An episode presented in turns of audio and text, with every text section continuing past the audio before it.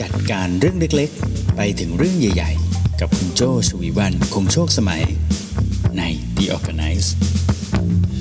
วัสดีค่ะ ยินดีต้อนรับเข้าสู่รายการ The Organize นะคะพบกันทุกวันพุธแบบนี้ 8 โมงเช้านะคะ ทุกช่องทางของ Creative Talk ค่ะ อยู่กับโจ้นะคะ ชวีวันคงโชคสมัยค่ะ รายการนี้นะจะพูดเกี่ยวกับเรื่องของการจัดการนะคะ ตั้งแต่เรื่องเล็กๆ ไปจนถึงเรื่องใหญ่ ๆนะคะ อยู่กันประมาณสัก 40 นาทีโดยประมาณนะคะ วันนี้เข้ามาดูกันแล้วถ้าชอบใจเนื้อหายังไงอย่าลืมแชร์ออกไปนะคะ แล้วก็ตอนนี้ถ้ากำลังดูอยู่เนี่ยใครที่ยังไม่ได้กด Subscribe ไว้นะคะ ก็กด Subscribe แล้วก็กดสั่นกระดิ่งได้เลยนะ มีคอนเทนต์ดีๆ นอกจากรายการ The Organize ก็มีอีกหลายรายการเลยนะ ที่รอให้คุณได้เข้ามาดูเนื้อหาแล้วก็นำไปใช้กันได้จาก Creative Talk นั่นเองค่ะ วันนี้นะเป็นหัวข้อที่เชื่อว่าหลาย ๆ คนน่าจะกำลังวางแผนกันอยู่นะคะ ก็คือทุกสิ้นปีเราก็จะต้องทำอยู่ 2 เรื่องนะคะ เรื่องแรกก็คือรีวิวใช่ไหมช่วงนี้เพื่อน ๆ เข้าเดือนธันวาคมก็น่าจะเริ่มเห็นใครๆ เริ่มรีวิวแล้วใช่ไหมปี 2023สำหรับฉันคือยังไงอะไรเงี้ยแล้วก็เดี๋ยวสักพักก็จะเริ่มมีการตั้งเป้าหมายของปีหน้าเนาะก็เลยเป็นที่มาของ episode นี้ค่ะโจก็เลยตั้งชื่อไว้อย่างนี้นะ ตั้งเป้าหมายต้นปีอย่างไรให้ work นะ อ่าการตั้งเป้าหมายนี่ก็สำคัญนะ แล้วก็เป็นเรื่องที่เรามักจะคุยกันในทุกๆปีเลยนะคะ ว่าเอ๊ะในปีหน้าเราอยากจะเห็นการเปลี่ยนแปลงอย่างไรนะคะ วันนี้นะพิเศษสุดๆเลยค่ะ โจไม่ได้คุยเรื่องเป้าหมายตัวเองอย่างเดียวนะ วันนี้มีเกสรับเชิญสองท่านเลยนะคะ หล่อมากนะคะ แล้วก็ทำให้วันนี้ที่ฉันจะเป็นคนที่สวยที่สุดในรายการ ยินดีต้อนรับ พี่เก่งแล้วก็คุณบีด้วยค่ะ ขอเชิญทั้งสองท่านเลยค่ะ สวัสดีครับผม สวัสดีครับ สวัสดียามเช้าครับสวัสดีค่ะพี่ตายยกมือไหว้แล้วตื่นเต้นเลย เป็นรายการที่เช้ามาก ดูสภาพของเราทั้งสองคนสิครับ คุณบีทักมาเดี๋ยวขอ restart อินเทอร์เน็ตก่อนพี่เก่งไม่เชื่อเออซึ่งเปิดขึ้นมาแล้วรู้สึกอินเทอร์เน็ตมันไม่วิ่งอะผมก็เลยแบบโอเคเดี๋ยวขอ reset โอเคก่อนเลิกซะก่อน อ๋อ ผมคิดว่าเนี่ยค่ะ re start ตัวเองหรือเปล่า แบบว่า ไม่ไหวตื่นเช้าจัด อุปกรณ์การ restart ในเช้านี้ของผมครับ มีอุปกรณ์กันทุกคนนะคะ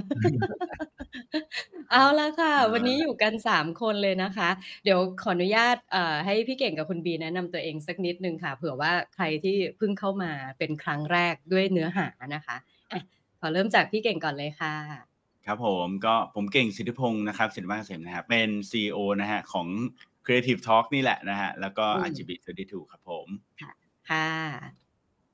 ครับบีอภิชาติขันธวิธีครับ CEO QGen Consultant ครับ และ HR The Next Gen ครับแน่ครับผมอะผมปรบมือให้ปรบมือ รายการนี้นะ นอกจากเชิญเกสมายังฝากเกสสวิตช์จอ แล้วก็ยังมีเอฟเฟกต์ด้วย วันนี้เราอยู่กันสามคนนะคะ แต่ว่าที่ตั้งใจเชิญทั้งสามคนมานะ อยากจะฟังสองมุมใหญ่ ๆมุมแรกก็คือมุมเกี่ยวกับการตั้งเป้าหมายของตัวเองนะคะกับอีกมุมหนึ่งครับก็จะเป็นเรื่องของเออการตั้งเป้าหมายในมุมมองของการเป็นเจ้าของกิจการจากทั้งสองท่านด้วยนะคะ เพราะว่าพี่เก่งเองก็เป็น CEO นะ แล้วก็คุณบีเนี่ยก็เป็น MD แล้วก็เป็น CEO แล้วเป็น CEO ด้วยเหมือนกันนะคะ ของทาง QGen ด้วยนะคะอะปรบมือ ให้แอบใช่ใช่ขอบใช่คุณขอบคุณเลยปรบมือแล้วปรบมืออีก ไม่ได้เล่นเดี๋ยวนาถามนคำไม่ได้ใช้นานไม่ได้ใช้นานให้ใช้หน่ไม่อยได้ใช้นานไม่ได้ใช้นาน ถามคำถามง่ายๆ เริ่มต้นก่อนเลยดีกว่านะคะ ก็คืออยากถามพี่เก่งกับคุณบีนะคะ ว่าทั้งสองท่านเนี่ย เชื่อเรื่องการตั้งเป้าหมายไหมคะ อืม อืมอะถามใครก่อนเงียบอะเงียบถามพี่เก่งก่อนดีกว่าดีก่อนอืมอะอืมเอาผมก่อนละอะอะโอเคอะได้ฮะ ก็ถ้าถามผมผมเชื่ออยู่แล้วนะฮะผมเชื่อมเรื่อง การตั้งเป้าหมายอยู่แล้ว เพราะว่ามันเป็นมันเหมือนเป็นมันเหมือน Google Map อะเวลาเราปักหมุดว่าเราอยากจะเดินทางไปไหน คือถ้าเกิดว่าเราออกจากบ้านแล้วเราไม่รู้ว่าเราจะไปไหนอะมันก็จะวนๆใช่ไหมงงๆอยู่ดังนั้นนะการตั้งเป้าหมายก็เหมือนการปักหมุดนะฮะว่าเราอยากจะเดินทางไปไหนเนาะถ้าเกิดว่าหมุดเนี่ยมันชัด ว่าเราอยากจะวันนี้จะไปเดินห้าง วันนี้จะไปต่างจังหวัดจะไปไหนบ้านไหนบ้างเนี่ย มันก็จะทำให้เราอะเดินทางได้ค่อนข้างแม่นยำแล้วก็ คมนะเราอยากจะไปทางไหนเราก็ไปได้ แล้วก็ในขณะเดียวกันเนี่ยถ้าเกิดว่าบางทีเนี่ยเส้นทางที่เราไปเนี่ยมันอาจจะไม่ได้เป๊ะดังที่เราต้องการนะมันแต่ว่ามันอาจจะต้องมีการเดินอ้อมบ้าง มันอาจจะต้องมีการใช้ทางลัดบ้างนู่นนี่นั่นแต่ถ้าเป้าหมายเรายังอยู่จุดเดิมอะมันก็จะทำให้เราแบบเขาเรียกว่ามันมีหมุดหมายที่จะไปถึงนะฮะดังนั้นผมอืมก็เลยเป็นคนเชื่อในเรื่องของการตั้งเป้าหมายอยู่แล้ว คือถ้าเกิดว่าเราอืไม่มตั้งเป้าหมายเนี่ย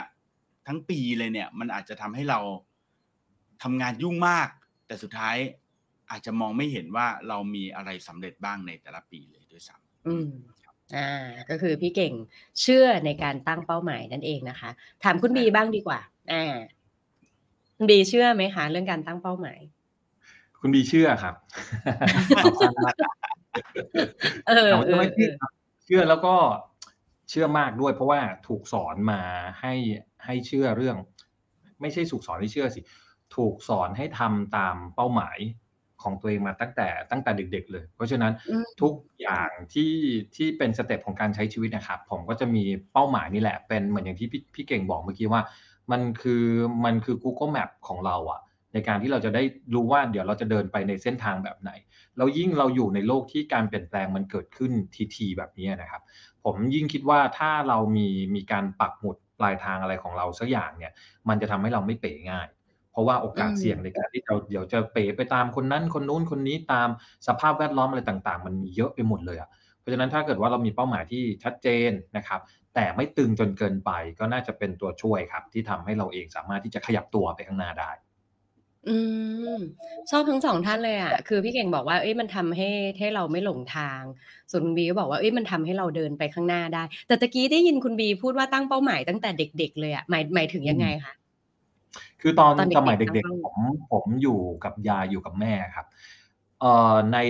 ทุกๆเอาจะเป็น daily เลยแล้วกันเขาก็จะกำหนดว่าผมต้องทำอะไรจนถึงตอนไหนกี่โมง เพื่อวัตถุประสงค์อะไร เพื่อให้ได้ผลลัพธ์อะไรออกมาอืมเราเราจะถูกถูกปลูกฝังเรื่องเรื่องวินัยแบบเนี้ยในการคิดไปข้างหน้าก่อนว่า อยากจะทำอะไรให้สำเร็จแล้วเราต้องกลับมาทำทำเรื่องไหนบ้างเพื่อให้เรื่องนั้นอะมันสำเร็จได้ อันเนี้ยเป็นอืมเป็นจุดหนึ่ง ที่ที่ถูกปลูกฝังมา แล้วมันก็จะเป็น step ของชีวิตอีกแบบหนึ่งด้วยเหมือนกันว่าอ่าเรียนจบม .6 แล้วจะไปยังไงต่อม .3 จะไปยังไงต่อม .6 จะไปยังไงต่อเข้ามหาลัยแล้วต้องทำอะไรต่อ มันเหมือนถูกวางแผนเอาไว้ในระดับหนึ่งอะครับ ตั้งแต่เด็กๆเลยเราก็เลยคุ้นชินกับการที่คิดไปข้างหน้าอยู่เรื่อยๆว่าอีกหนึ่งปีสองปีสามปีข้างหน้าเนี่ย เราจะไปอยู่ตรงไหน แล้วเราต้องทำอะไรเพื่อให้ไปถึงตรงนั้นให้ได้อืมก็เลยเลยปลูก ฝังแบบเนี้ยมาครับอ๋อแสดงว่าจริง ๆ คีย์เวิร์ดจากคุณบีนี่มันมาคู่กันนะ ตั้งเป้าเสร็จแล้วก็ต้องวางแผน ใช่เออใช่ใช่ใช่ต้องต้องใช่ไปต้องไปควบคู่กันครับ ค่ะทั้งตั้งเป้าแล้วก็ทั้งวางแผนเนาะทีนี้แอบถามคุณบีต่อดีกว่าไหนๆอยู่ตรงนี้เดี๋ยวกลับไปที่พี่เก่งใหม่นะคะ ลองแชร์เป้าหมายการตั้งเป้าหมายอะไรที่ตัวเองรู้สึกประทับใจให้ฟังสักนิดหนึ่งดีไหมคะ ถ้าถ้าหากว่าเป็นเรื่องใหญ่ๆเนี่ยผมคิดว่าอืมการอืมการออกมาทำธุรกิจของตัวเองนี่แหละน่าจะเป็นการตั้อืงมเป้าหมายที่ที่ใหญ่ที่สุดที่ข้าม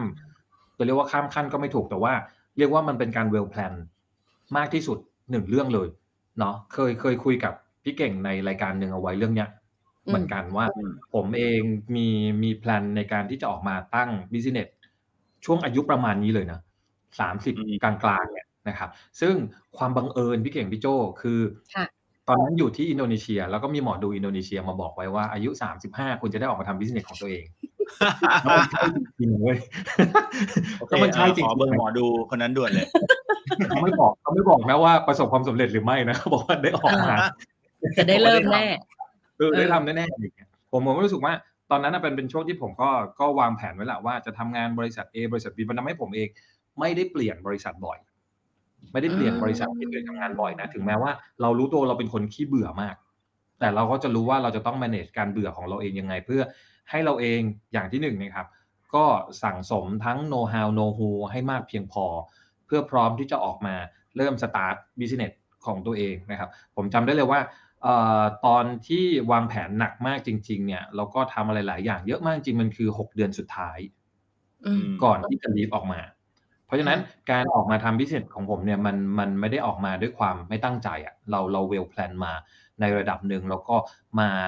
มาเข็นเอาในตอนตอนเฮือกสุดท้ายว่าเราต้องต้องทำอะไรบ้าง เพื่อให้ออกมาแล้วเราเราสามารถที่จะวิ่งได้เลย ไม่ไม่เคว้งมากหนัก แต่ยังเคว้งอยู่นะ แต่ก็เคว้งน้อยลงซึ่งมันก็มาจากการที่เราตั้งเป้า แล้วก็มีการวางแผนที่ชัดเจนนี่แหละครับว่าเราต้องทำอะไรบ้าง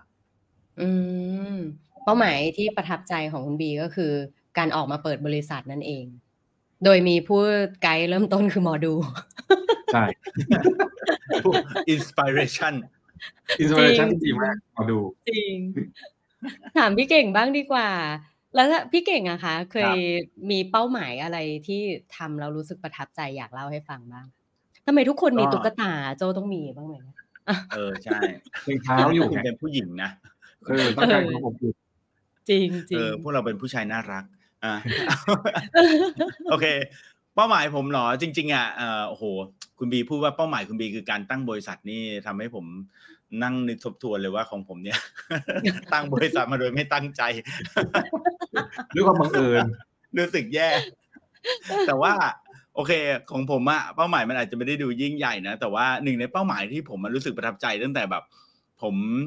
ยังเยาว์วัยอะนะครับก็คือการนานซื้อรถมากยนต์ เออเยาว์วัยเยาว์วัยก็คือการซื้ซื้ออรรถถยนต์อาอาๆใช่ๆคืออย่างงี้ คือสำหรับผมเนี่ยนะการซื้อรถยนต์ของตัวเองสักคันหนึ่งเนี่ย มันเป็นอะไรที่มันรู้สึกเหมือนเราเราประสบความสำเร็จอะเอออืมนะแล้วเพราะว่าตอนเด็ก ๆ เนี่ยอ่าผมก็เวลาตอนเด็ก ๆ ได้ใช้รถเนี่ย ก็จะชยืมพี่ใช้บ้างนู่นนี่นั่นบ้าง แล้วมันก็ได้ใช้รถที่เราไม่อยากใช้อะ ทีเนี้ยอ่าในความคิดของผมตอนที่เป็นเด็กๆวัยรุ่นเนี่ยนะคือรู้สึกว่าชอบรถอ่า BMW มากอืมๆนะชอบมากๆนะจนถึงขนาดที่ว่าก็เลยคิดว่าเออถ้าเกิดว่าวันหนึ่งเนี่ยเราได้ซื้อรถคันนี้เนี่ยมันจะเป็นหนึ่งในความสำเร็จของเราเว้ยซึ่งจริง ๆ แล้วอะถามว่าเอ่อเดี๋ยวเนี้ยผมรู้สึกว่าเดี๋ยวนี้คนออกรถง่ายมาก แต่ว่าในในยุคผมเนี่ยนะการจะออกรถราคา3,000,000 4,000,000เนี่ยสำหรับคนที่เพิ่งเริ่มต้นทำธุรกิจเนี่ยมันคือเรื่องยากยิ่แล้วงก็ใหมัญ่นเป็นอะไรนะที่แบบ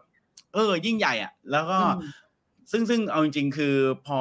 เราตั้งเป้าไว้อย่างงั้นน่ะ มันก็เลยเป็นสิ่งที่ทำให้เรารู้สึกว่าทุกวันที่เราทำงานเนี่ย เราจะต้องวางแผนทำไงก็ได้ให้สุดท้ายอะเราสามารถซื้อรถคันนี้มาใช้ได้ เออ ซึ่งจริง ๆ ถามว่าถ้าเกิดว่าเราไม่ได้ตั้งเป้าอะเราทำธุรกิจทำงานต่อไปได้ไหม?เราก็ทำได้นะ แล้วเราก็ใช้ไอ้รถที่แล้วแต่อะที่มันอ่าที่เราสามารถที่จะ afford ได้อะเราก็สามารถซื้อได้อยู่แล้วเพียงแต่ว่า มันไม่มีอะไรให้เรารู้สึกว่าเราต้องไขว่คว้า เอออืดังนั้นน่ะผมก็เลยคิดมว่า บางทีเป้าหมายของผมเนี่ย ผมก็เอาไปสอน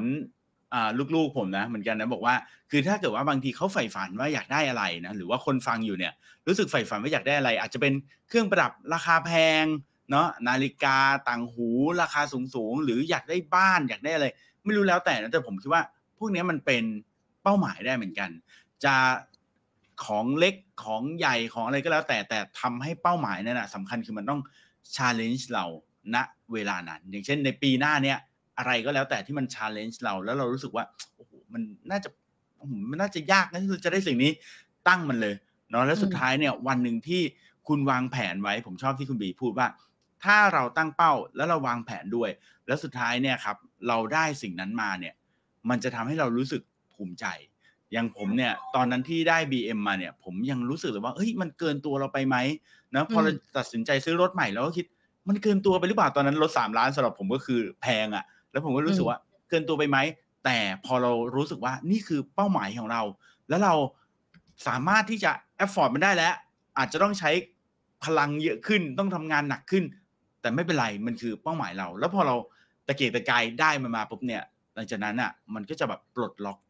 ทุก ๆ สิ่งอะไรอย่างเงี้ยครับอันนี้ก็คือแบบเป็นเป็นหนึ่งในเป้าหมายที่แบบ ผมรู้สึกว่าหลังจากนั้นน่ะที่ผมได้รถคันนี้มา ทุกอย่างมันก็อยู่ในสเต็ปแบบนี้หมดก็คือว่าถ้าเราอยากได้อะไรอะเราตั้งเป้าหมายที่มันท้าทายเนาะแล้วเราพยายามทำไปให้ถึง เมื่อเราคิดว่าเราอาจจะไปไม่ถึงก็แล้วแต่ แต่ถ้าวันหนึ่งเราทำได้ถึงอะมันจะรู้สึกว่ามันประสบความสำเร็จนั่นเองอืมอืม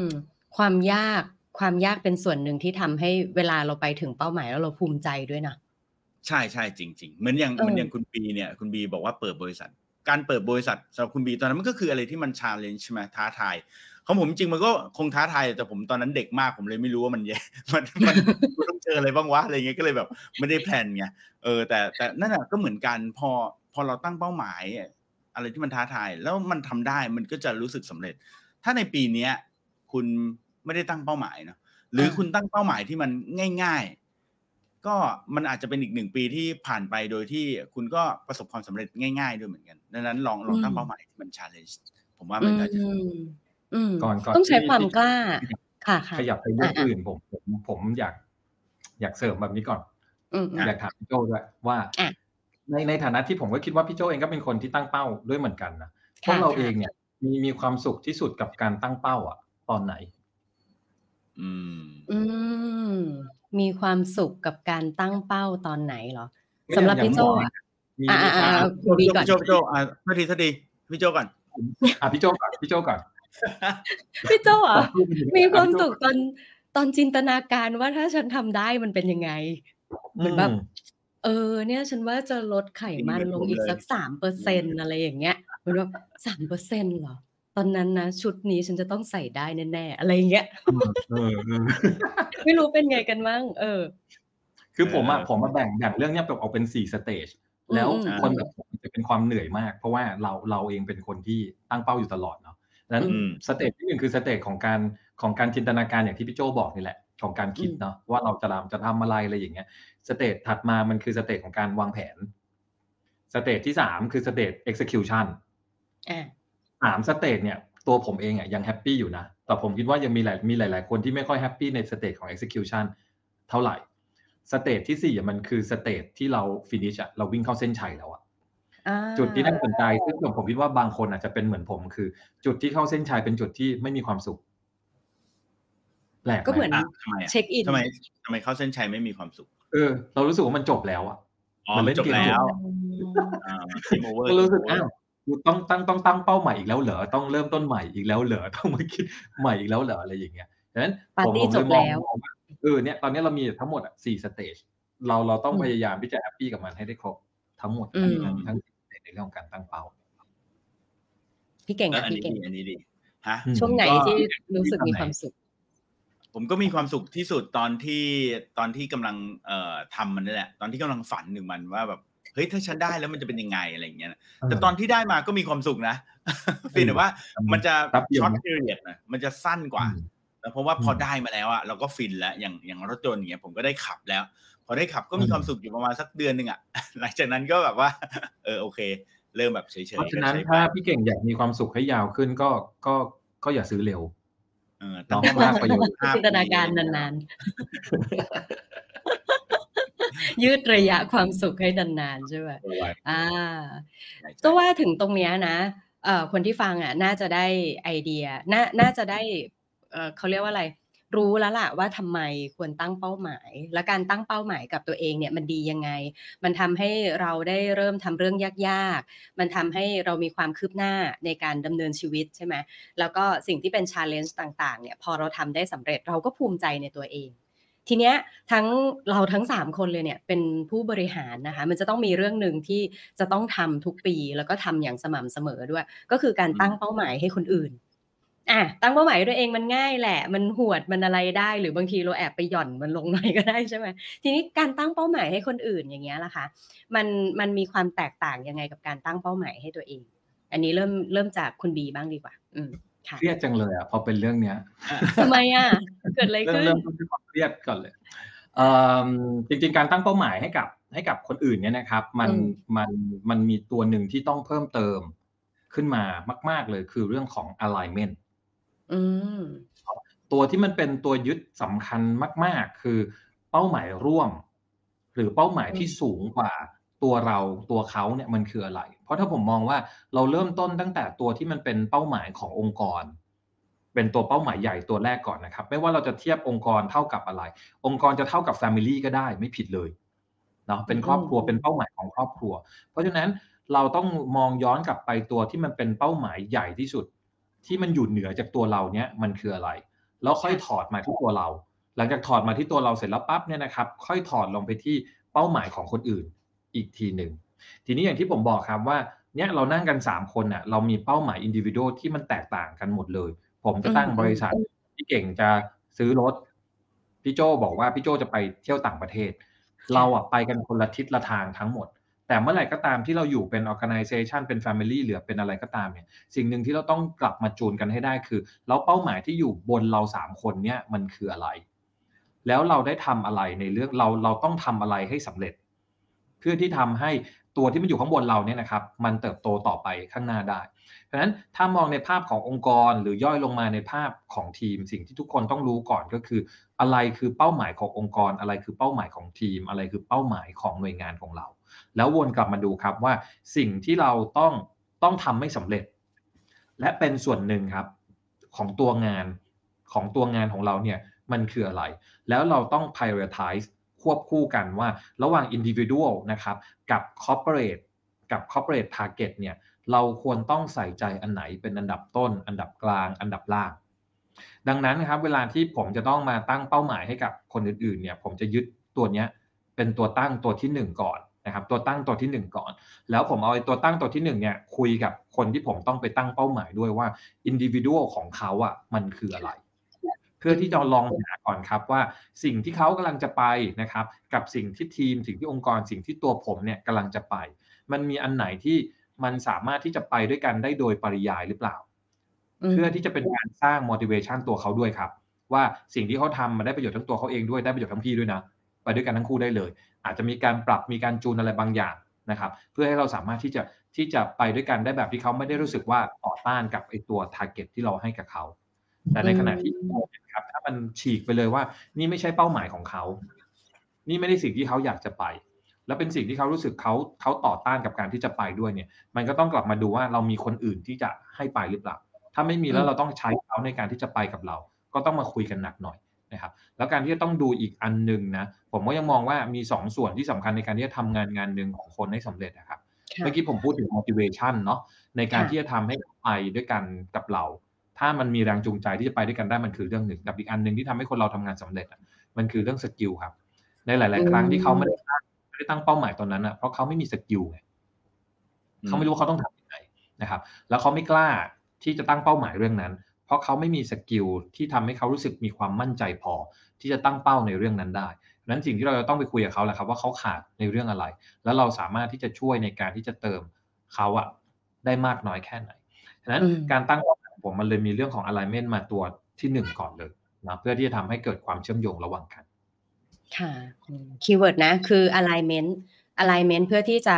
หาทำให้เป้าหมายมันเป็นไปในทางเส้นทางเดียวกัน เสร็จแล้วครับหาให้เจอ motivation เขาว่าคืออะไร เสร็จแล้วตรวจสอบอีกสักนิดเขามีทักษะพอไหมที่จะทำเรื่องนั้นร่วมกันไปกับเราได้ นี่คือเคล็ดลับการตั้งเป้าหมายสำหรับคนอื่นนะ ก็คือเป้าหมายของเขากับเป้าหมายของเรามันน่าจะอยู่ในเรื่องเรื่องเดียวกันเนาะ ถามพี่เก่งบ้างดีกว่า อ่าครับพี่เก่งมีเคล็ดลับยังไงคะตั้งเป้าหมายให้โจไม่ใช่ให้คนอื่นน้องในทีม จริง ๆ อันนี้ก็ใช้ได้หมดเลยเนาะตอบเอไปหอมดแล้วคุณบีตอบไปหมดแล้วอ้าวงานเสริหมมดก็เลได้ยเสริมเสริครัมบเสริมยังไม่หมดคืเลอยคือเออผมผมชอบที่คุณบีพูดแล้วมันก็ถูกต้องเลยคือมันเหมือนกับว่าเวลาเราตั้งเป้าหมายให้กับคนอื่นอะมันไม่ใช่แค่ว่าเรามองแค่ตัวเองแหละแต่มันเหมือนมันต้องมองจากภาพใหญ่เนาะภาพใหญ่ก่อนว่าเอ่อองค์กรอ่า ต้องการอะไรอยากตั้งเป้าหมายอยากพุ่งไปทางไหน แล้วก็เป้าหมายที่เรากำลังจะเดินไปเนี่ยคนอื่นๆในองค์กรเนี่ยจะต้องทำอะไรบ้างเนาะแล้วก็พอรู้ว่าเขาจะต้องทำอะไรบ้างมันก็เลยกลายเป็นเป้าหมายของเขาไงแล้วก็สุดท้ายก็คือเออผมชอบที่คุณบีมาเสริมก็คือว่า แล้วเขามีสกิลเหล่านั้นไหมเนาะคิดถึงง่ายๆ อย่างเช่น สมมุติว่าเออเราจะพายเรือไปด้วยกันเนาะแล้วก็ไปยังเป้าหมายสักที่หนึ่งไปประเทศหนึ่งแล้วกันเนาะ เออเราก็ต้องดูอะว่าโอเค เรือลำเนี้ยมันมีเป้าหมายแล้วมันจะไปประเทศเนี้ยทีนี้พนักงานแต่ละคนก็เหมือนฝีพาย บางคนอาจจะเป็นพ่อครัวเป็นกัปตันเป็นอะไรอย่างเงี้ยเขาก็จะรู้แล้วว่าเขาจะต้องพายเหนื่อยขนาดไหน เขาจะต้องทำอาหารเลี้ยงคนมากน้อยขนาดไหนถูกไหมครับก็จะเป็นระบบอย่างนี้เลย แล้วสุดท้ายก็ดูว่าเออแล้วเขาเนี่ยมีความรู้ความสามารถมากพอไหมที่จะทำเนาะผม คิดว่าคำว่าองค์กรเนี่ยนะอันนี้พอทุกคนฟังตรงนี้อาจจะมองว่าต้องเป็นเจ้าของธุรกิจหรือเปล่าในการที่จะตั้งเป้าหมายให้คนอื่น จริง ๆคำว่าองค์กรเนี่ยเราจะพูดถึงครอบครัวก็ได้เนาะครอบครัวของเราเอง หรือแม้กระทั่งบางทีจะคิดว่าอย่างผมเองเนี่ยชอบคิดว่า คนในองค์กรคนในบริษัทผมเนี่ยเหมือนเป็นคนในครอบครัวผม ถึงแม้อืมเดี๋ยวนี้บางทีเขาอาจจะรู้สึกว่า ไม่เอาไม่อยากเป็นครอบครัวทำไมองค์กรต้องเป็นครอบครัว ผมก็คิดว่าเออไม่เป็นไร ถ้าเขาไม่ได้คิดว่าเขาเป็นครอบครัว ผมไม่เป็นไรแต่ผมคิดว่าผมเป็นครอบครัวเขาเนาะเพราะว่าผมคิดว่าการที่คนเราเนี่ยทำงานมาด้วยกันแบบสองสามปี อย่างน้อยเนี่ยอยู่ด้วยกันมาระยะเวลาขนาดนั้นเนี่ย เราจะอืมคิดว่าเขาเป็นแค่เครื่องจักร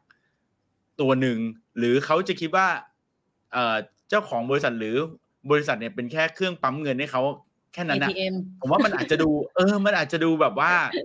มันอาจจะดูโรงงานไปนิดนึงอะเนอะผมก็คิดอยู่เสมอนะว่าเออแต่ละคนเนี่ยเขาก็มีจิตใจของเขาเขาก็มีครอบครัวของเขาเขามีหลายๆอย่างของแต่นั้นผมก็จะคิดว่าเออเวลาเราคิดอะไรให้เหมือนครอบครัว ทีนี้ไอการตั้งเป้าหมายแบบเนี้ยมันเอาไปใช้กับในครอบครัวจริง ๆ ของเราก็ได้หรือองค์กรที่เราคิดว่าเป็นครอบครัวก็ได้ เช่น ถ้าในครอบครัวของเราครับ ผมว่าหลายครอบครัวมีคิดนะ เช่นว่าเออ ปีหน้านี้เราอยากจะไปเที่ยวไหน เออ ปีหน้านี้เดี๋ยว เออเราจะซื้อรถใหม่กันนะ เออเราจะมีกิจกรรมไปตั้งแคมป์กันนะ หรือลูกคนนี้จะต้องไปเรียนจบที่ไหนจะต้องได้เกรดเฉลี่ยอะไร พวกนี้มันคือเป้าหมายหมันเลย แล้วผมคิดว่าควรตั้งด้วย บางทีบางบ้านเนี่ยอาจจะแบบเออไปเรื่อยๆไปเรื่อยๆ ช่างมันไม่เป็นไร เดี๋ยวถ้ามีเงินเก็บค่อยไปเที่ยวกันแล้วกัน หรือถ้าวันหยุดว่างเมื่อไหร่ค่อยไปเที่ยว แต่ก่อนผมเป็นอย่างนั้น แล้วผมมาคิดว่า ผมก็ แอบตกใจเวลาผมเห็นเวลาช่วงหยุดยาวอย่างเช่น เนี่ยช่วงแบบอ่าธันวาหรืออะไรที่เขาหยุดยาวอะ แล้วเหมือนทุกคนเขาพร้อมใจกันไปเที่ยว โดยไม่ได้นัดหมายอะเคยเป็นไหมแล้วเราเป็นคนเดียวที่แบบว่า เอาเฮ้ยกูอยู่กรุงเทพอะเออเป้ากรุงเทพให้เองใช่แล้วบ้านเราคือแบบอยู่กรุงเทพทั้งบ้านอะแล้วเราก็แบบเออทำไมทุกคนเขาแพลนกันหมดเลยเหรอเนาะดังนั้นนะฮะมันก็เหมือนกันก็คือว่าเนี่ยอย่างเช่น ถ้าเกิดว่าเป็นแค่ครอบครัวง่ายๆเนี่ยก็มีการแพลนว่า เออเดี๋ยวธันวาจะไปเที่ยวกันนะ เราต้องเก็บเงินขนาดไหน เราต้องเตรียมซื้อเสื้อผ้าอะไร ลูกๆ หรือพ่อแม่คนในบ้านจะต้องทำอะไรบ้าง ผมว่ามันมันคิดได้ในในระบบเดียวกันแบบนี้ได้ทั้งหมดเลยกับทุกสเกลขององค์กรนะจะเป็นบริษัทหรือเป็นครอบครัวก็ได้หมดเลย อืมครับ อืม อืม อืม การตั้งเป้าหมายให้กับคนอื่น ก็คือหลัก ๆ เลยต้อง ต้องเห็นภาพด้วยกันนะคะ แล้วก็ motivate ใช่ระหว่างใช่ทางใช่วางแผนไปด้วยกันจริง โอ้ มัน มันเลยสำคัญมากว่าเราต้องวางแผนครับ อืผมมผมเนี่ยให้ อย่างที่ผมบอกนะ ผมให้ความสำคัญกับเรื่องของการตั้งเป้าค่อนข้าง อืมค่อนข้างมาก แล้วก็อยากจะเชียร์นะ ให้ ให้ ถ้าเราพูดถึงครอบครัว อืมหัวหน้าครอบครัวก็เป็นหน้าที่ที่เราต้องตั้งเป้า อย่างที่พี่เก่งบอกเมื่อกี้ว่า เราอาจจะตั้งเป้าว่า เฮ้ย เดี๋ยวปีหน้าเราจะมีครอบครัวใหม่ เพื่อเป็นการตั้งเป้าฮะได้เหรอนี่รายการมีครออะบครัวนะเพิ่มได้มีครอบครัวเพิ่ม organize เลยอ๋อครับการตั้งเป้าอ่าแต่จริง ๆ ผมผมอย่างที่ผมบอกไปว่า วันก่อนผมก็ก็เพิ่งจะโพสต์ไปในใน Facebook เนาะผมก็มองว่าในฐานะของของ leader ในฐานะของ manager ครับ เราทำงานผ่านคนเนาะเราทำงานทุกอย่างให้สำเร็จผ่านคน เพราะฉะนั้นสิ่งที่เราต้องทำอะเราต้องทำให้เขารู้ว่า เราคาดหวังอะไรกับเขาอะเพราะฉะนั้นการตั้งเป้าอะครับ มันคือการบอกว่าเราคาดหวังอะไรอืมกับเขาเนาะอืมแล้วเราก็ไปช่วยในการที่จะทำให้เขารู้ว่าเออเราจะ sup เราจะ support เขายังไงกับไปไปทำให้เห็นภาพว่าเขาได้ทำเรื่องนั้นอย่างที่เราต้องการจริงอืมๆจะทำด้วยวิธีไหนก็ตามนะ ผมมีแค่สองเรื่องสำหรับ manager ที่เป็นตัวใหญ่ ๆทำให้เขารู้ว่าเราคาดหวังอะไร แล้วให้แน่ใจให้ได้ว่าเขากำลังทำในเรื่องนั้นอยู่ อันเนี้ยคือบทบทสรุปของการเป็นแมเนเจอร์การทำงาน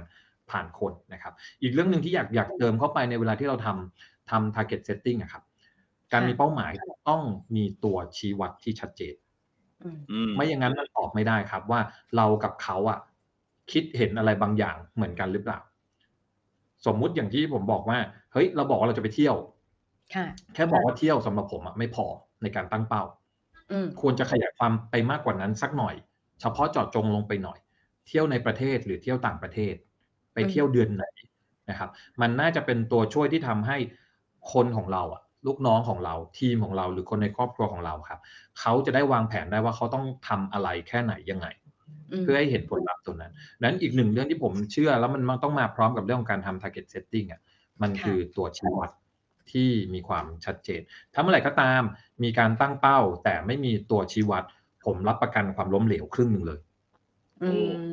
มมันมันมันจะไม่มีการแบบรู้สึกกระตือรือร้นที่จะทำหรือเราและเขาเห็นภาพที่ที่ไม่ชัดเจนในหลาย ๆ ครั้งผมเจอเคสที่ที่ที่ manager ผู้บริหารต่าง ๆ มาปรึกษาเรื่องนี้แหละนะครับ ว่าเฮ้ยเนี่ยเขาอยากให้เป็นแบบนี้แบบนี้แบบนี้เนี่ยนะครับแต่สิ่งที่มันเป็นปัญหาคือ ภาพสุดท้ายที่เราเห็นกับลูกน้องเห็นกับคนในครอบครัวเห็นนะมันไม่ใช่ภาพเดียวกันอืม ดังนั้นต่อให้เราบอกว่า ผมก็ตั้งเป้าแล้วไง ผมก็มีเป้าหมายแล้วไง แต่เป้าของคุณมันไม่ได้ชัดเจนแล้วมันไม่ได้ถูกสื่อสาร ให้คนรอบตัวที่เกี่ยวข้องกับเราเห็นภาพอะครับค่ะเราไม่มีทางไปด้วยกันได้แน่นอนอืมอืมอันนี้ดีอันนี้ดี เพราะว่าจริง ๆ มันก็จะเป็นหนึ่งในคำถามที่ที่ถามเลยอะก็คือเอ่อเราเป็น leader เราเป็นหัวหน้าองค์กร เราเป็นเจ้าของบริษัทอะถ้าพูดง่ายๆ เรากำหนดครับดิเรกชันเนี่ยมันก็เนี่ยแหละ ก็อาจจะมีใช้ความกล้านิดนึง แล้วก็เอ่อการประเมินบางอย่างนะแต่คนสำคัญคนหนึ่งในองค์กรเนี่ยก็คือ manager อย่างที่คุณบีเริ่มแตะไปละเดี๋ยวจะถามพี่เก่งบ้าง คือ manager เนี่ยบางทีเหมือนเหมือนโดนสายฟ้าฟาดลงมา ฟ้าประทานบอกว่า เอ้ย ปีนี้ว่าจะไปทำอย่างนี้ เอา manager จัดการซิอืมเหมือนเป็นคนตรงกลางอะ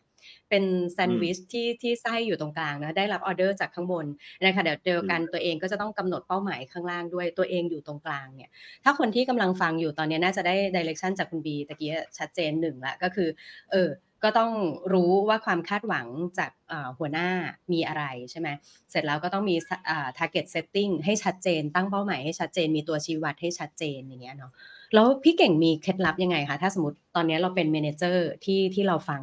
ฟังอยู่ตอนเนี้ยการกำหนดเป้าหมายการตั้งเป้าหมายในระดับ manager มีอะไรที่ concern ที่จะต้องทำบ้าง?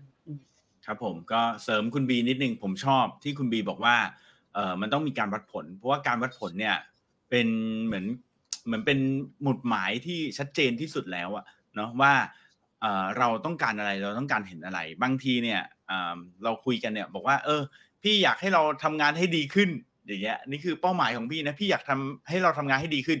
ดีขึ้นคือเท่าไหนเหรอ?เออเท่าบางไหนทีถึน้งองๆดีเขาก็ใช่ไหม?เออใช่เขาก็ไม่เก็ตว่าอะไรคือดีขึ้นอะไรอย่างเงี้ยครับ ดังนั้นผมว่าการเซตเป้าหมายให้มันสามารถวัดผลได้ ออกมาเป็นตัวเลขมีตัวเลขที่วัดผลได้อะไรเงี้ย ผมว่าอันนี้คือจะเป็นสิ่งที่ work มากๆนะครับ work มากๆแล้วก็เน้นว่าต้องทำแต่ทีนี้เอ่ออีกส่วนหนึ่งที่ผมอยากจะเสริมแล้วกันเนาะคือถ้าเกิดว่าเราอะตั้งเป้าหมายให้เขาเนี่ยมันก็เป็นเรื่องหนึ่ง แต่ผมอยากจะเสริมคำว่า challenge เข้าไป คือผมอยากได้เป้าหมายที่เอ่อเวลาตั้งเป้าหมายเนี่ยผมอยากตั้งเป้าหมายที่มัน challenge เกินความสามารถหรือเกิน expectation ของเขาขึ้นมา สักนิดหนึ่งก็ได้อืมไม่ต้องเยอะมากแล้วแต่แล้วแต่เลยอันนี้คือเราต้องมีความเข้าใจในตัว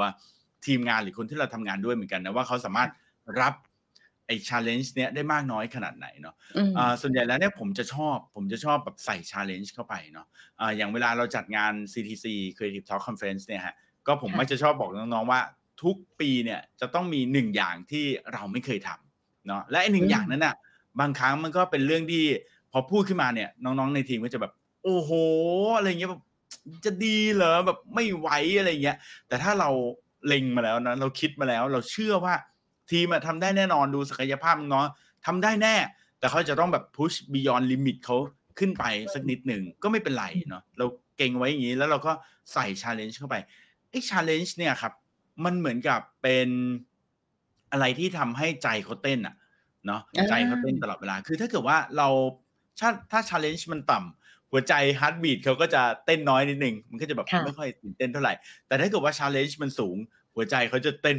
เต้นหนักขึ้นเนาะแต่ถ้า challenge เนี่ยมันเกินไปแบบมันสูงอืมเกินเนี่ยเขาจะแบบอาจจะไม่เต้นเลย อาจจะหัวใจท้อวายแท้ไปเลย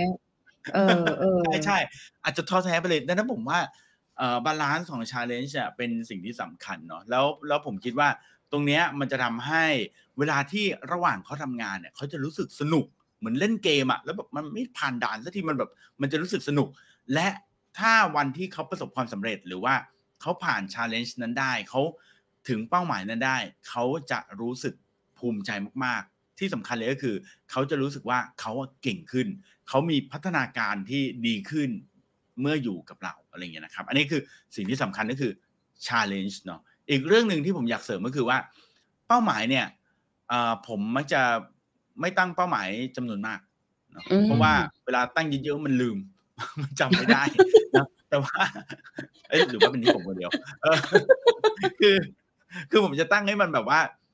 ชัดเจนเนาะค่ะเป๊ะๆแม่นๆเลย แล้วก็มีจำนวนน้อยนะอาจจะแค่ จำนวนน้อยหมายความว่าเท่าไรก็คือแนะนำแค่ไม่กี่อย่างอะ1 2 3อย่างก็พอเนาะอืมถ้าเกิดว่าเป็นๆอย่างงะการจัดงาน CTC งาน conference เนี่ยผมมีแค่อย่างเดียวที่ให้เห็นชัดเนาะเออหรือว่าแบบบางทีมันอาจจะเป้าหมายอื่นก็อาจจะมีนะประปรายเช่นแบบเอ่อกำไรต้องได้เท่านี้อะไรอย่างเงี้ยซึ่งแบบว่ามันก็เป็นเรื่องที่แบบเขาก็อยากจะรู้สึกว่าเออมันก็เป็นปกติไม่ได้ challenge แต่ว่ามันต้องมีอย่างหนึ่งที่แบบมัน stand out ขึ้นมาแล้วรู้สึกว่าโอ้โฮเอาจริงเหรอเนี่ยอะไรอย่างเงี้ยคือแบบต้องเป็นอย่างงั้นนะครับดังนั้นก็เสริม2อย่างนะก็คือ challenge ที่มันท้าทายในจังหวะที่กำลังพอดีเนาะไม่น้ออืยมไปแล้วก็ไม่มากไปจนท้อแล้วก็2คือจำนวนเป้าหมายที่ผมว่ามันต้องแบบทำให้เขาสามารถโฟกัสได้เนาะแล้วก็แบบพุ่งเป้าไปได้อย่างชัดเจนจริงๆครับอือืมมโอเค โอ้โฮเวลามีสาระนี่พวกเราหล่อสวยขึ้นมาเลยนะคะ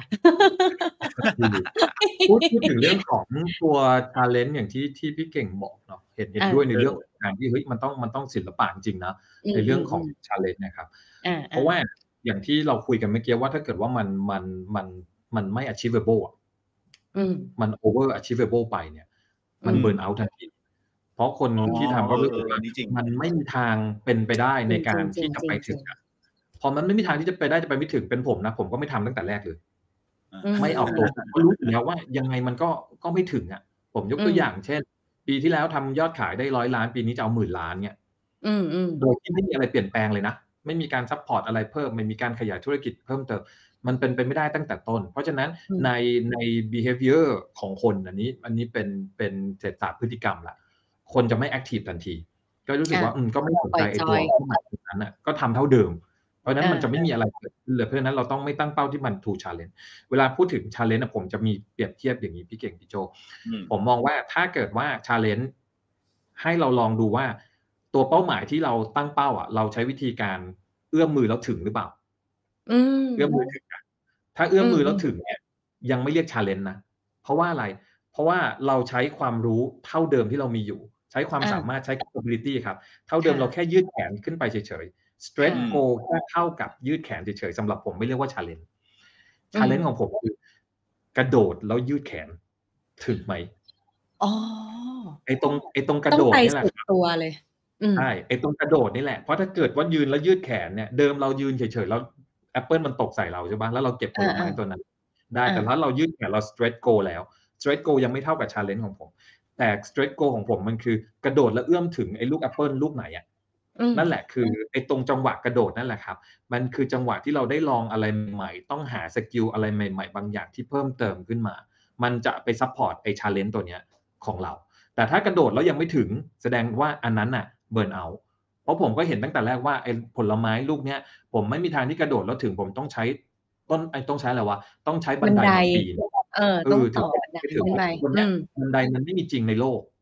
เพราะฉะนั้นอืมมันไม่มีทางไปถึงแน่ๆนั้นผมเลยมองว่า ถ้าจะเทียบ challenge ของผมคือกระโดดแล้วหยิบถึง อันเนี้ยเรียกว่า challenge ได้ แล้วสิ่งที่เราต้องมาหาเหมือนอย่างโจทย์แรกที่ผมบอกไปเลยมันคือ หาให้เจอว่าอะไรคือ skill ที่ที่จำเป็นที่ทำให้เรากระโดดถึง อะไรคือแรงจูงใจที่ทำให้เราอยากที่จะกระโดดขึ้นมาสำหรับเรื่องนั้น มันก็อาจจะทำให้ตัว challenge เนี่ยมันมันเป็นจริงได้มากขึ้นกว่าเดิม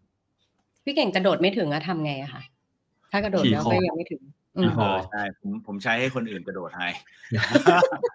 ใช่พี่โจกระโดดพี่โจกระโดดแทนหลังไหมเตี้ยกว่าอีกกระโดดแล้วก็ล่วงลงมาสุดท้ายแล้วค่ะเออเปรียบเทียบดีทำให้ผมพี่เก่นึงกถึงเอ่อกระโดดยางสมัยเด็ก ๆ เลย ถ้าเป็นด่านที่แบบว่ามันสูงๆหน่อยมันก็สนุกดีนะแต่ถ้ามันสูงไปมันก็เบิร์นเอาท์อะ มันแบบว่า โอ้ไม่ไหวเออเลิกเล่นใช่ใช่ใช่ จริงจริงจริงช่วงหลังนะ โจเองอะ เลยไม่ได้เป็นคนตั้ง New Year Resolution โจอาจจะประหลาดนะ โจรู้สึกว่าบางที New Year Resolution อะ มันมันดูแต่แต่ไม่ได้บอกว่าต่อต้านนะ แต่คือมสำหรับตัวเองอะแอบรู้สึกว่ามันดูไกล แล้วหลาย ๆ ครั้งอะการตั้ง New Year Resolution อะ เหมือนเราตั้งเป้าใหญ่เกินไปจนทำให้ผลสุดท้ายแล้วตัวเราเองอะท้อแท้กับตัวเองอะไรอย่างเงี้ย ส่วนอืมตอนหลังเนี่ยก็เลยใช้เป็นธีม year เอา ว่าเอ้ยอืมปีเนี้ย ว่าจะโฟกัสอยู่กับเรื่องไหน